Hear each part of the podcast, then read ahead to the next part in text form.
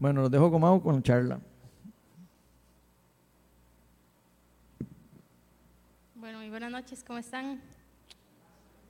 Qué gusto verlos un sábado más desde otro ángulo. Em, espero que, que, el día de hoy podamos como disfrutar de, de, este mensaje y quiero pedirle a Dios que, que quite como cualquier barrera que podamos tener o cualquier prejuicio o cualquier preocupación y que podamos concentrarnos en lo que Él tiene para nosotros. Y también quiero aprovechar para pedirle a Él que, que guarde en nuestro corazón lo que Él quiere que permanezca ahí y que podamos desechar lo que, lo que no quiere que guardemos. Entonces, en el nombre de Jesús eh, lo pido. Bueno, para comenzar, quería que, pensáramos un poquito en, en, el, en, el, tema como de la creación. Siempre que, que pensamos como de dónde venimos, ¿verdad? O sea, ¿por qué estamos aquí? Surgen esas incógnitas a las que el hombre le ha querido dar explicación durante muchos años. Y justamente buscando esta explicación han surgido, digamos, como diferentes posiciones y algunas son como muy contrastantes entre ellas, pero algunas son bastante similares.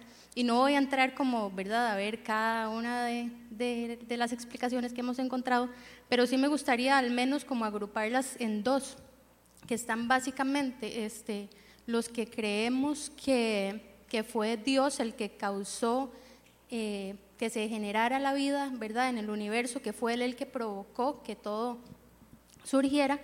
Y están, este, por otro lado, los que a partir de la ciencia están en esa, en esa búsqueda de tratar de descifrar qué fue, qué fue lo que, lo que estuvo ahí de primero. Que curiosamente, creo que si quitamos a Dios de la ecuación, siempre llegamos como a esa incógnita inicial, ¿verdad? O sea, como que le damos explicación, pero siempre llega la duda de, bueno, y antes de eso, ¿qué pasó? Porque estamos acostumbrados que una cosa genera otra, ¿verdad? Entonces, aunque se han hecho tantos esfuerzos por tratar de encontrar ese, esa razón o qué fue lo que sucedió, siempre llegamos a eso. Tuvo que haber habido algo que pudiera dar vida, o sea, tuvo que haber algo que lo hubiera generado, algo que lo provocara. Sencillamente porque así funciona nuestra lógica humana, ¿verdad? O sea, siempre hemos visto que los diferentes fenómenos funcionan de esa manera. Y entonces concluimos que la vida no se puede dar por sí sola, que si hay vida tiene que ser porque algo la generó. ¿Verdad? Si algo está muerto no tiene la capacidad porque no tiene las características para, para, para surgir. O sea, si está muerto simplemente no puede por sí solo eh, dar, dar vida. Y eso es lo que yo quisiera que, que recordemos en este momento, que nos quedemos con esa imagen, que algo que está muerto no puede por sí mismo nacer, no puede por sí mismo vivir. Hoy he titulado la charla Pasando de la muerte a la vida. Y para esto voy a, a llevarlos por tres puntos que nos van a permitir como valorar la vida que tenemos ¿verdad? O sea, ¿de dónde, ¿de dónde viene esa vida que hoy disfrutamos? ¿Dónde la encontramos? Vamos a ver tres puntos que nos van a llevar a meditar en esto. El primer punto que vamos a ver es que todos nacemos estando muertos espiritualmente. Eso podría sonar un poco grotesco, ¿verdad? O sea, como nacemos pero estamos muertos espiritualmente y quizás pone hasta, hasta hasta contradictorio, ¿verdad? O sea, cómo, cómo nacemos, pero al mismo tiempo estamos, estamos muertos espiritualmente. Y vamos a hacer un pequeño recuento sobre lo que la Biblia nos habla en el Génesis. En el Génesis vemos claramente donde Dios creó al ser humano para que estuviera en la presencia de Él, ¿verdad? O sea, Él le dio todo, lo puso a su disposición y le permitió estar ahí. Dios estaba cerca. Podíamos hablar con Él pero le dio una instrucción, una instrucción bastante clara. Y Dios dio esa, esa, indicación y al mismo tiempo le dijo, le dijo al hombre qué pasaría si no seguía esa indicación. Pero no fue como que Dios nada más dijo, bueno, y entonces no coma del árbol de la vida, sino que le dijo, si hace eso, bueno, no me voy a adelantar, vamos a verlo en Génesis 2, de la segunda parte del versículo 16 al 17. Dice, puedes comer de todos los árboles del jardín, pero del árbol del conocimiento del bien y del mal no deberás comer. El día que de él comas, ciertamente morirás. ¿Verdad? Dios fue como demasiado claro y dijo que esto es lo que no puede hacer, pero si lo hace, va a tener esta, esta consecuencia, así de claro fue. Y pasó lo que hemos escuchado en repetidas ocasiones. En ese momento el, hombre decidió no acatar esa, instrucción y por voluntad propia se apartó de Dios. Y me gustaría como enfatizar eso que fue por voluntad propia porque él ya estaba avisado de qué iba a suceder si tomaba esa decisión. No era que estaba desinformado. El hombre actuó sabiendo que iba a morir. Entonces no es, no es tanto como un castigo, ¿verdad? O sea, a veces queremos poner a Dios como, como el malo, ¿verdad? Como entonces Dios este, se apartó del hombre, pero en realidad este, Dios simplemente permitió que, que sucediera lo que él ya había avisado. Dios tiene cantidad de, de, cualidades, ¿verdad? O sea, si nos ponemos como a, a analizarlo, podemos encontrar infinita cantidad de cualidades, pero una de ellas es que es un Dios justo. Y cuando hablamos de que es un Dios justo, estamos hablando de que Él siempre promete lo que cumple. Cuando Él dice algo, Él lo hace. Y justamente por eso, cuando Él le dice al hombre que eso es lo que va a suceder, no queda de otra que simplemente ejecutar esa, esa consecuencia. Entonces vamos a leer Génesis 3 del 23 al 24. Entonces Dios el Señor expulsó al ser humano del jardín del Edén para que trabajara la tierra de la cual había sido hecho. Luego de expulsarlo, puso al oriente del jardín del Edén a los querubines y una espada ardiente que se movía por todos lados para custodiar el camino que lleva al árbol de la vida. Y pareciera que es un poco despectivo, ¿verdad? Como entonces Dios lo expulsó, pero en realidad fuimos nosotros los que despreciamos estar en su presencia. Y entonces Dios nos expulsa, bueno, expulsa en ese momento a Dani y Eva, ¿verdad? Y,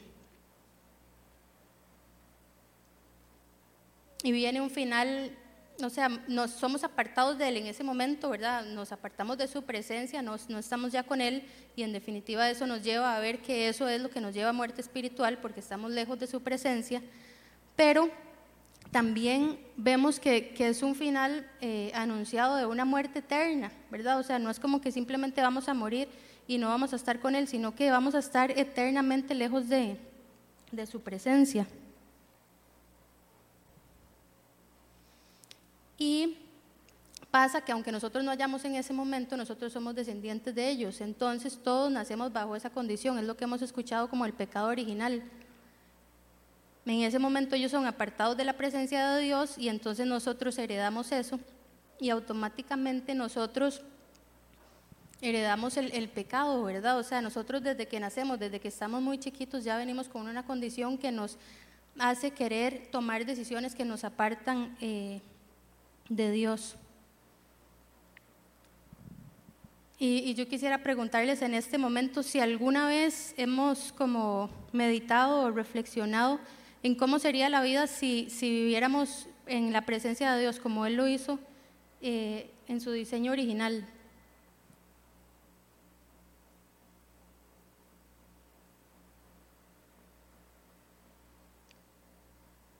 Y el silencio de manera intencional para que reflexionemos en eso, para ver si alguna vez, yo me imagino que sí, ¿verdad? Que sí hemos pensado en eso. Pero a lo que quiero llegar es que tristemente, bajo las condiciones que les he venido describiendo, realmente eso no es posible de recuperar, ¿verdad? O sea, si nosotros estamos apartados de Dios, no tenemos la posibilidad de regresar a su presencia. Y es justamente por lo que estábamos viendo al principio, cuando algo está muerto no puede por sí mismo generar vida, ¿verdad? No puede cobrar vida por sí solo. Es el mismo concepto, nosotros estábamos muertos, apartados de, Él. Entonces el escenario bajo el que estábamos era bastante desfavorable para nosotros. Y les estaba comentando al principio que Dios es un Dios justo, pero Dios también es un Dios que es santo. Y cuando hablamos de que Dios es santo, estamos hablando de que Él no puede estar en presencia de pecado, o sea, Él no puede estar en presencia de algo que no sea agradable a Él, porque esa es su naturaleza. Y es por eso que nosotros no tenemos como la posibilidad de regresar, porque nosotros ya tenemos pecado en nosotros, entonces no hay manera de que nosotros podamos acercarnos. Yo me imagino que es como si uno estuviera manchado, era como si uno tuviera tinta y entonces yo quiero tocar algo y no puedo evitar ensuciarlo porque ya yo tengo esa condición. Entonces, aunque yo quisiera acercarme a Dios, no puedo hacerlo porque Él no puede estar en presencia de, pecado. Y aquí le pido que me acompañe a Isaías 59, la primera parte del versículo 2. Que dice, son las inequidades de ustedes las que los separan de Dios. Bueno, ahí tiene el versículo completo.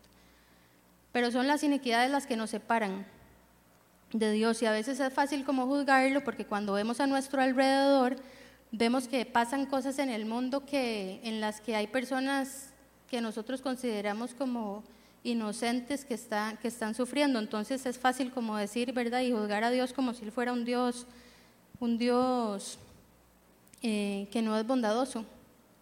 Eso así parece desde nuestra óptica. Pero realmente son nuestras decisiones las que nos han apartado de Él.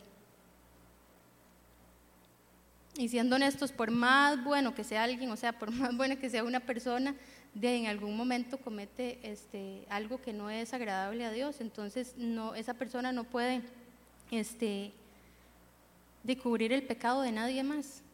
¿Verdad? Porque ya tiene que hacerse responsable por lo propio. Y aquí leamos Santiago 2.10, que dice, porque el que cumple con toda la ley, pero falla en un solo punto, ya es culpable de haberla quebrantado toda. Es decir, con solo una cosa, ya nosotros somos declarados culpables y entonces este, recibimos la, la muerte.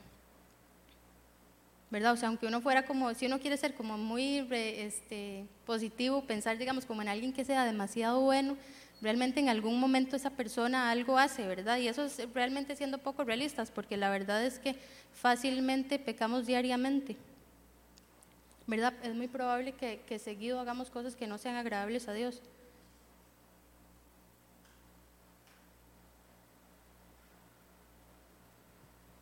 Entonces ni siquiera un hombre puede pagar por nosotros. Pero Dios no solo es santo y no solo es justo, ¿verdad? Que era lo que les estaba comentando al principio, sino que Dios también eh, Dios es un Dios bueno y principalmente amoroso. Entonces, si nos vamos al principio, ¿verdad? O sea, cuando Él creó al hombre, lo creó para estar en su presencia, ¿verdad? Él fue bueno en ese momento y, y nos dio la oportunidad en amor. Pero como Dios sabe que nosotros no tenemos la posibilidad de, de, generar vida por nosotros, ¿verdad? De acercarnos nuevamente a Él. Entonces Él sabía que Él era el único que podía hacerlo, o sea, Él sabía que Él era el único que podía generar y abrir ese paso para que nosotros tuviéramos la, la oportunidad de restablecer la relación con Él.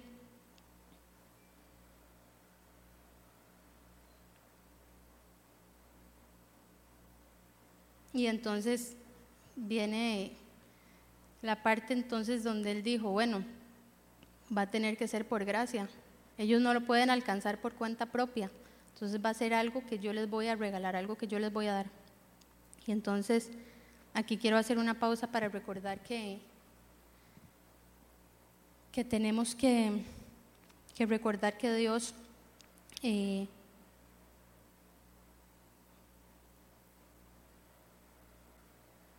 o sea, cuando él, cuando él actúa, nosotros a veces podemos como como destacar una de nuestras cualidades, ¿verdad? A veces actuamos de una manera, a veces actuamos de otra y así, pero Dios cuando actúa siempre es consecuente, entonces Él cuando actúa siempre es justo, siempre es santo, siempre es amoroso, no es como que a veces es santo y a veces es amoroso, o sea, realmente Él siempre que actúa, interactúa con, las, con todas sus cualidades, siempre es exactamente el mismo.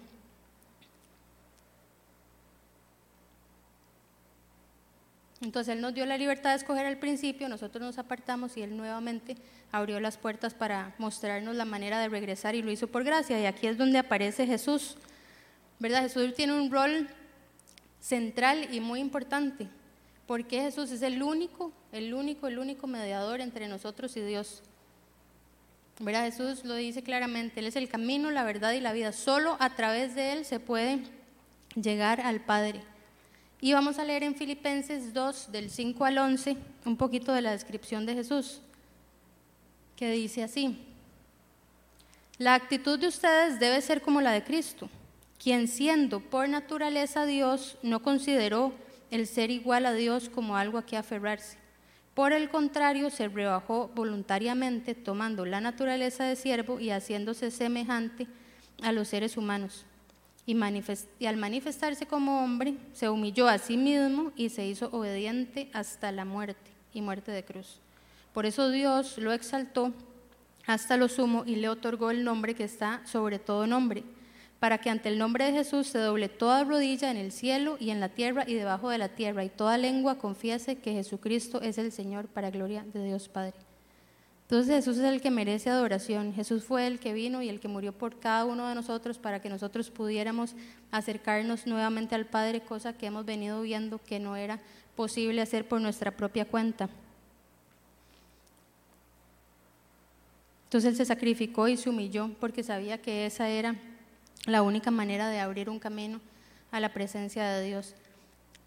Y Jesús irrumpió en este mundo libre de pecado, ¿verdad? Por eso es que Él pudo como cargar todas nuestras faltas, porque Él no tenía que responsabilizarse por nadie más, Él podía agarrar y decir, bueno, yo me hago responsable por todo, y entonces no murió solamente por usted y por usted y por mí, murió por todos, ¿verdad? O sea, Dios murió por todos nosotros, de Jesús murió por todos.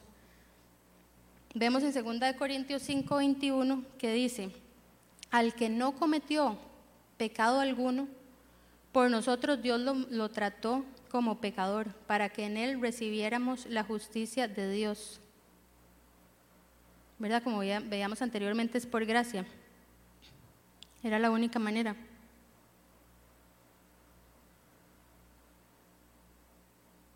Y vean lo que dice el versículo, que dice que para que en Él recibiéramos la justicia de Dios. Es decir, que cuando Dios nos ve ahora, lo que ve es la justicia de Jesús. Entonces, por eso es que nosotros podemos nacer nuevamente, porque ya nos, podemos acercar nuevamente a Jesús, eh, a Dios, porque Dios ve a través de nosotros a Jesús y eso nos permite reconectar con Él. Entonces vamos a leer Romanos 10 del 8 al 10. Yo sé que son muchos versículos, pero vamos a ver del 8 al 10. Dice, esta es la palabra de fe que predicamos, que si confiesas con tu boca que Jesús es el Señor y crees en tu corazón que Dios lo levantó de entre los muertos, serás salvo. Porque con el corazón se cree para ser justificado, pero con la boca se confiesa para ser salvo. Y aquí nada más quería hacer este, otra pausa para para comentar que es, que es como curioso cómo, cómo trabaja Dios, ¿verdad? O sea, que Él tiene un anhelo y ese anhelo va acompañado de una palabra y esa palabra va acompañada de una acción. Nosotros a veces la separamos, pero Dios actúa de una vez, ¿verdad? O sea, cuando Él siente algo lo hace de inmediato. Y cuando Él, cuando él da una palabra es una proclamación, son cosas que suceden de inmediato. Entonces aquí habla de creer con el corazón, pero también habla de confesar, porque no es solo creer, ¿verdad? Es que nosotros lo proclamemos con nuestra palabra y lo llevemos a la acción, para que eso se concrete. Entonces, volviendo al tema, ¿verdad? Como es solamente por gracia a nosotros, ¿verdad? Nos resulta como difícil de entender que se trate solamente de reaccionar, pero es que ya vimos que nosotros no teníamos la posibilidad de, generar vida, entonces Dios simplemente nos busca por gracia y lo único que a nosotros nos toca es reaccionar ante esto. Dice Juan 3 del 5 al 6. Yo te aseguro que quien no nazca de agua y del Espíritu no puede entrar en el reino de Dios, respondió Jesús. Lo que nace del cuerpo es cuerpo, lo que nace del espíritu es espíritu.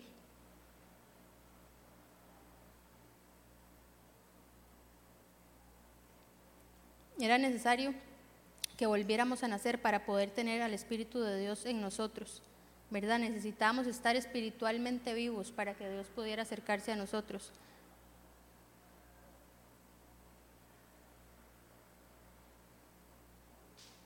Entonces así es como se adquiere la condición en nosotros de recibir el Espíritu de Dios y nacer nuevamente. Sin la intervención de Jesús, el Espíritu de Dios no podría venir a nosotros. Así de sencillo, porque el Espíritu de Dios no puede venir y morar en algo que no es santo. Entonces es solamente a través de Jesús que abrimos la puerta para que el Espíritu de Dios venga y more en cada uno de nosotros. Entonces no sé si recuerdan en Hechos que habla, o sea, Jesús nos dice, ¿verdad?, que Él se va a ir, pero que nos va a dejar al Espíritu Santo. Y aquí sucede algo eh, que a mí me parece bien interesante, y es que cuando el Espíritu de Dios viene a vivir en nosotros, hay una revelación del reino de Dios, porque nosotros estamos experimentando a Dios mismo en nosotros, o sea, el Espíritu de Dios que viene a vivir en nosotros. Entonces hay una irrupción que se da de manera inmediata. Podemos experimentar el reino de Dios en nuestras vidas. Nuestros ojos son abiertos a un mundo espiritual. Ya no es un tema meramente físico a lo que estábamos acostumbrados, ¿verdad? Este mundo caído, sino que a partir de que el Espíritu Santo viene a morir en nosotros, nosotros tenemos la facultad de ver las cosas este, desde la óptica espiritual. Dice Juan 3:3, dice, de veras te aseguro que quien no nazca de nuevo no puede ver el reino de Dios. Entonces, no sé si van viendo cómo todo se va amarrando. O sea, Jesús abre la puerta, el Espíritu de Dios viene a, morar en nosotros y en ese momento el reino de Dios es revelado a nosotros cuando logramos nacer de nuevo, que no es por nosotros, sino por gracia. Jesús en reiteradas ocasiones nos habla de esto, ¿verdad? No vamos a leer Mateo 6:33, pero nos dice, o sea, tengan su mirada primero en el reino de los cielos.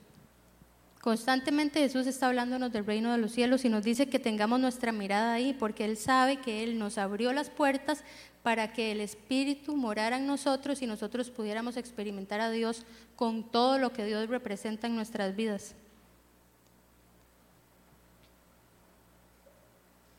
Vamos a leer Mateo 13, 44.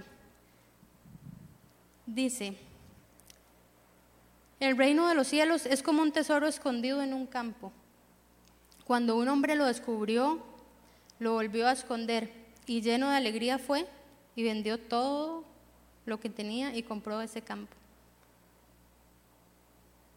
Aquí Jesús nos está hablando de algo súper importante, ¿verdad? O sea, nos está revelando la importancia y el valor que tiene el reino de Dios para nosotros, tanto que deberíamos de darlo todo por eso.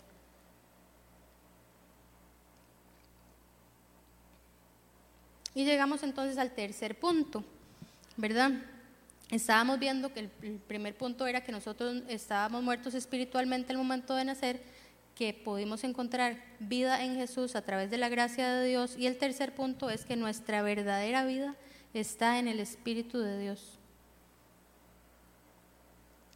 Si lo pudiéramos ver gráficamente, yo me lo imagino como que si fuéramos como bombillitos Entonces, de pronto hay bombillitos apagados, pero hay bombillitos que se van encendiendo. ¿Verdad? Entonces quería usar esa ilustración porque así me lo imagino yo, o sea, como que en el universo, cuando vamos conociendo a Dios, va viendo luz en cada uno de nosotros. Y quisiera que leamos Efesios 1:13. Dice, en él también ustedes, cuando oyeron el mensaje de la verdad, el Evangelio que les trajo la salvación y lo creyeron, fueron marcados con el sello que es el Espíritu Santo prometido. ¿Verdad? Volvemos al punto del Espíritu Santo. O sea, nosotros escuchamos el mensaje de la verdad y recibimos al Espíritu de Dios. Pero lo que quiero rescatar de este versículo es que fuimos sellados con el Espíritu. ¿Y esto por qué es importante? ¿Qué puede significar que seamos sellados? Para ilustrar esto me gustaría como usar el ejemplo de, no sé si me imagino que sí lo han visto, digamos que antes sellaban las cartas, de verdad, como, no sé exactamente la palabra, aunque sí la vi, ¿verdad? Como con un tipo de cera y entonces el rey venía e impregnaba su sello ahí, de manera que esa carta quedaba sellada por él, o sea, tenía su respaldo. Cuando esa carta llegaba y se veía que tenía el sello del rey, que era solamente ese anillo, lo podía tener él, entonces eso le daba respaldo a, esa, a ese documento. Y algo similar es lo que yo me imagino que sucede con nosotros y el Espíritu Santo. O sea, nosotros con el sello del Espíritu Santo tomamos una identidad nueva, ¿verdad? O sea, hay un respaldo de que nosotros somos suyos, de que Él está con nosotros en todo tiempo, en cualquier lugar en donde nosotros estemos. ¿Verdad? Cuando uno alguien marca algo con, con, un sello, está dándole un distintivo. Esto es diferente, esto este, es, es mío, me pertenece. Y así ha hecho Dios. Entonces por eso me imagino como ese montón de lucecitas, porque es como, ¿verdad? Como la, garantía de que ahí está mi espíritu, en esa persona está mi espíritu. Todos ellos están reflejando y, y viviendo en el reino de Dios.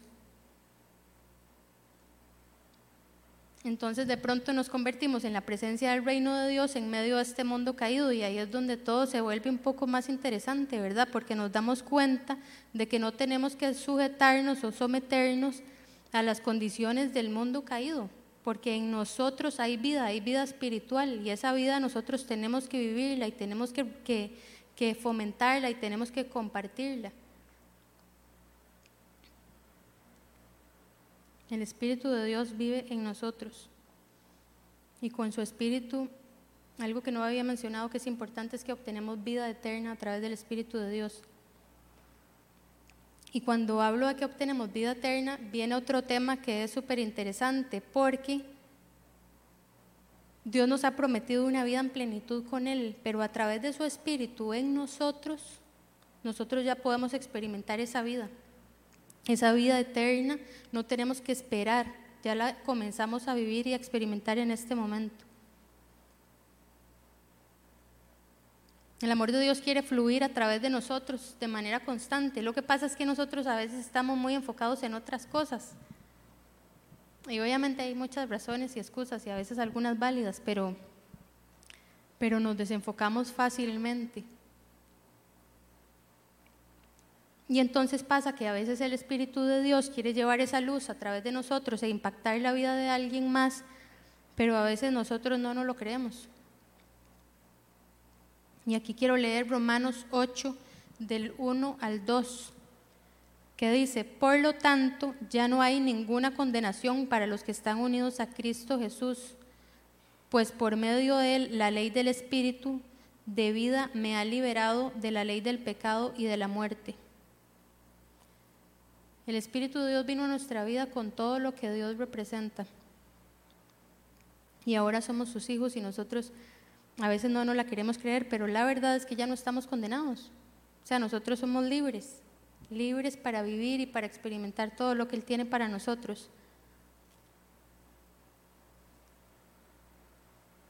Entonces, no podemos seguir viviendo como bajo los mismos preceptos a los que estábamos acostumbrados, ¿verdad? Y, y aquí podría uno hablar como de la vieja naturaleza, que no vamos a entrar en eso, pero a veces este, queremos seguir viviendo como bajo esos preceptos y, nuestra condición como egoísta. Estaba leyendo estas palabras que Pablo le dice a Timoteo y hoy quería leerlas para todos nosotros. ¿Qué dice? En segunda de Timoteo 1 del 13 al 14. Con fe y amor en Cristo Jesús, sigue el ejemplo de la sana doctrina que de mí aprendiste, con el poder del Espíritu Santo que vive en nosotros. Cuida la preciosa enseñanza que se te ha confiado. Y realmente esto es a lo que los quiero motivar. Que con el Espíritu Santo que vive en nosotros, con ese poder, nosotros caminemos diariamente demostrando que cuidamos, así como hablamos de ese tesoro, ¿verdad? Eso que se nos ha confiado. En una oportunidad yo escuché un, ejemplo que siempre me ha llamado la atención y quería compartirlo con ustedes, y es que se trata de, un perro que estuvo muchos años encadenado a un árbol, ¿verdad? Estuvo por muchos años ahí encadenado siempre, entonces el perro mm, caminaba para allá y ya se le acababa la cadena, entonces siempre recorría como lo mismo, pero resulta que en algún momento llegan y le cortan la cadena. Pero el perro estaba tan acostumbrado a eso por tantos años que a pesar de que ya no tenía la cadena, seguía recorriendo los mismos metros cuadrados. Ya él estaba acostumbrado solo a caminar ahí, más allá de eso no. Y a veces creo que nos puede pasar eso, que con el Espíritu de Dios somos libres, pero seguimos caminando bajo lo mismo, recorriendo lo mismo, haciendo lo mismo, buscando lo mismo. Dice Gálatas, Gálatas 3:3. Tan torpes son, no se sientan aludidos, tan torpes son, después de haber comenzado con el Espíritu, pretenden ahora perfeccionarse con esfuerzos humanos. O sea, todo empezó con el Espíritu de Dios que vino a darnos vida a través del, sacrificio que hizo Jesús. Y a veces queremos conseguir las cosas por, por nuestros esfuerzos. Entonces dedicamos nuestro tiempo a cosas que no tienen, eh, o sea, que no son para construir en el reino de los cielos, sino que son cosas que se lleva el viento. Entonces recordemos eso, que es por gracia, que no hay condenación, no hay barrera, no nos dejemos intimidar por el enemigo, pero también abandonemos todo lo que tenemos que soltar y busquemos realmente ese tesoro que Dios nos ha dado, que las puertas del reino de Dios están abiertas para cada uno de nosotros que somos sus hijos. Dice Mateo 11:12. Desde los días de Juan el Bautista hasta ahora, el reino de los cielos ha venido avanzando contra viento y marea, y los que se esfuerzan logran aferrarse a él. Desde los días de Juan el Bautista. El reino de Dios ha venido con todo, pero no todos nos agarramos.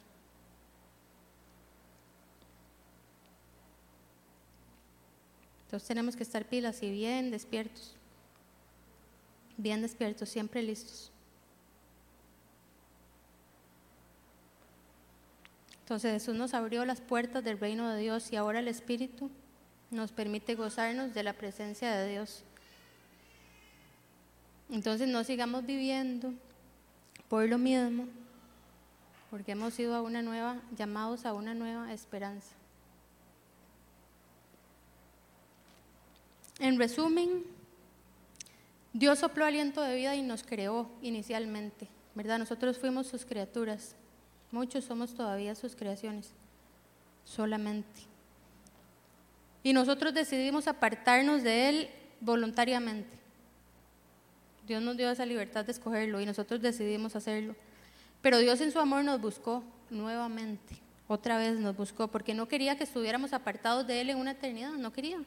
Sabía de lo que nosotros nos íbamos a perder y además de lo mal que la íbamos a pasar. Entonces se sacrificó a través de Jesús que tuvo que renunciar a su condición de Dios y vino a vivir aquí. Imagínense lo que es Dios que viene a vivir aquí en medio de nosotros. O sea, tuvo que renunciar a, a todo prácticamente para estar aquí con nosotros. Y por gracia, por simple gracia, por nada más de decir, o sea, ok, yo, yo quiero como este, poder como recibir eso que Jesús me está dando, solamente por pura gracia, ¿verdad? Porque ya vimos que solamente a través de Él podíamos acercarnos, este, solamente teníamos que reaccionar y las puertas del reino se nos abrieron. Y entonces vino a vivir en nosotros el Espíritu de Dios. De manera que ahora, hoy, podemos afirmar que estamos vivos, no como estábamos viendo al principio. Ahora sí podemos afirmar que estamos vivos. Y vivos para toda una eternidad. Entonces viene y rompe con poder, no solamente en nuestras vidas, sino que quiere llegar hasta los últimos rincones y llevar la sanidad que hemos visto, y llevar el poder y llevar la, ¿verdad? Toda la libertad que Él sabe que solamente podemos encontrar en Él. Quiere hacer todo eso a través de nosotros quiere usarnos para hacer y llegar a esos corazones que todavía no lo conocen. Y nos ha llamado a una nueva esperanza. Y nos ha dado el privilegio de empezar a disfrutarlo desde el momento en que le dijimos que sí. Entonces quisiera invitarlos a ponernos, bueno, yo ya estoy, a todos a ponerse de pie y acompañarme a mí.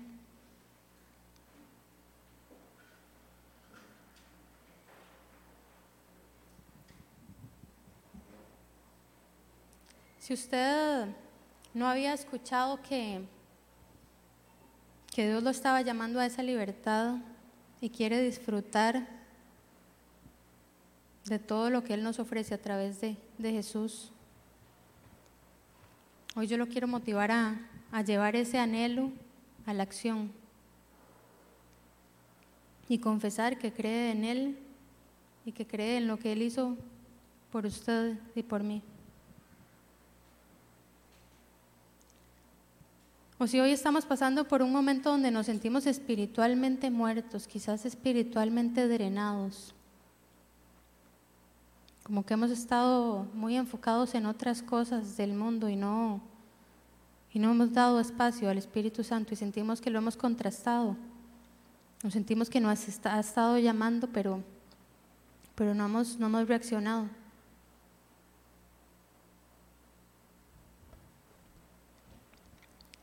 Hoy yo lo motivo a que no lo posponga y que se acerque a Él y lo confiese.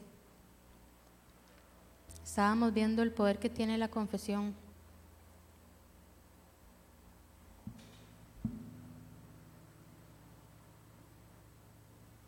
Y si usted conoció a Jesús pero no ha disfrutado de la presencia de Dios en espíritu en su vida,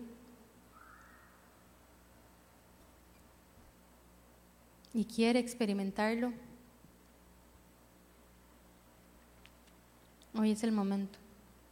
Hoy es el momento en que podemos preguntarle a Dios con un corazón genuino y decirle cómo, porque tal vez no sabemos cómo hacerlo.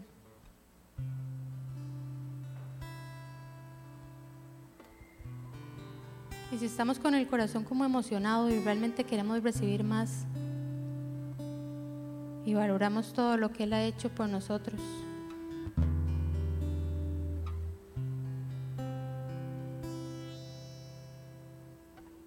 Los invito a, disfrutar de su presencia, a disfrutar en, en silencio, en intimidad, ahí donde usted está. A decirle con sus palabras lo que Él es para usted, lo agradecido que está con Él por su fidelidad, por su bondad, por su amor, por persistir. Porque aquí hablamos de dos veces, ¿verdad? Donde Él nos buscó, pero la verdad es que Dios nos busca día a día constantemente está detrás de nosotros, recordándonos que se trata de Él, porque no quiere que vivamos apartados ni un minuto de Él, menos eternamente.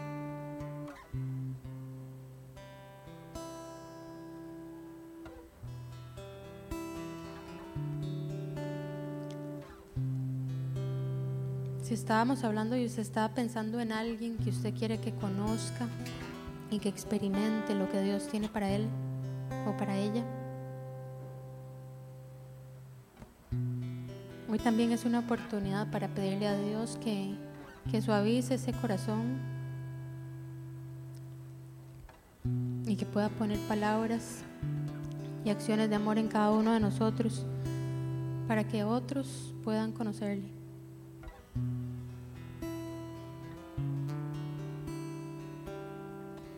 Y yo le quiero dar las gracias a Dios, quiero darle las gracias a Dios porque, porque yo sé que yo no lo busqué voluntariamente, yo sé que Él me buscó a mí.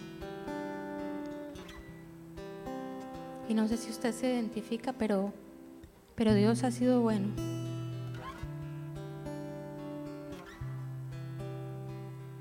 Siempre ha sido bueno, aun cuando no lo llamamos, Él aparece en escena. Siempre cuidándonos y dándonos oportunidades. Quiero motivar para que no siga posponiendo lo que Dios esté hablando a su corazón. Si usted siente que Dios está hablando algo a su corazón, no tiene que ser ni siquiera de la charla. Si Dios está hablando algo a través de su espíritu hoy a su corazón, no lo posponga. Pídale a Dios la manera, la voluntad, el corazón, los recursos, lo que usted necesite para alcanzarlo. Y si no necesita nada, anímese. Anímese que siempre el mejor momento es hoy. No sabemos qué va a pasar mañana, pero hoy estamos aquí y hoy sabemos que Él está con nosotros.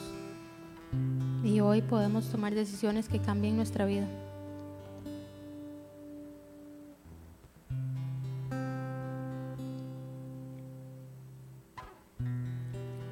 Y bueno, también les recuerdo que, que aquí hay un equipo de personas que está preparado para, para acompañarlos en oración y para guiar, por para orar por cada uno de ustedes.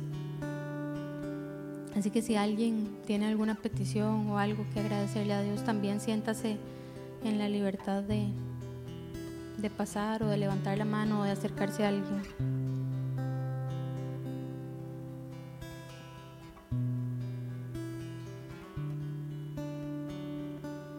Gracias Señor porque hoy podemos decir que estamos vivos porque tiempo atrás no era así, Señor, pero hoy hemos experimentado tu reino, hoy hemos experimentado tu gracia, hemos experimentado tu amor y hemos visto que no hay nada, absolutamente nada que tenga comparación. Así que hoy te quiero dar la gloria y la honra que mereces por lo que has hecho en mi vida y por lo que has hecho por cada uno de nosotros. Que muchas luces más se sigan encendiendo, Señor. Que muchos corazones sigan reaccionando. Que en el lugar en que, en que estén proclamando en este momento tu palabra, que ahí descienda tu espíritu.